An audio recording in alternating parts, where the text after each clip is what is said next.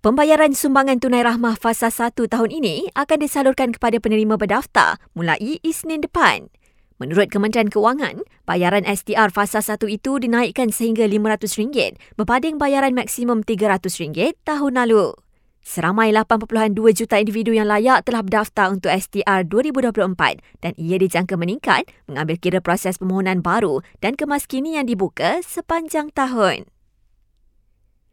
Perdana Menteri secara prinsipnya bersetuju pelaksanaan skim tidak berpencen bagi penjawat awam baru terpakai bagi pelantikan politik. Namun tegas Datuk Seri Anwar Ibrahim, ia hanya akan dimuktamadkan selepas kajian selesai dan jemaah menteri membuat keputusan. Tun Wan Junaidi Tuanku Jaafar dilantik sebagai Yang di-Pertua Negeri Sarawak ke-8 berkuat kuasa hari ini. Bekas Yang di-Pertua Dewan Negara itu menerima surat cara pelantikan daripada Yang di-Pertuan Agong di Istana Negara pagi tadi. Pelantikan Wan Junaidi adalah bagi menggantikan Tun Abdul Taib Mahmud. Dua mayat mangsa tanah runtuh di Blue Valley Cameron Highlands telah ditemui. Menurut polis, usaha mencari dan menyelamat tiga lagi mangsa yang dikuatiri tertimbus sedang kiat dijalankan.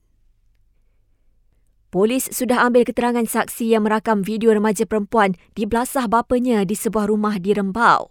Mangsa dipercayai dipukul selepas mendakwa pernah dirogol oleh suspek.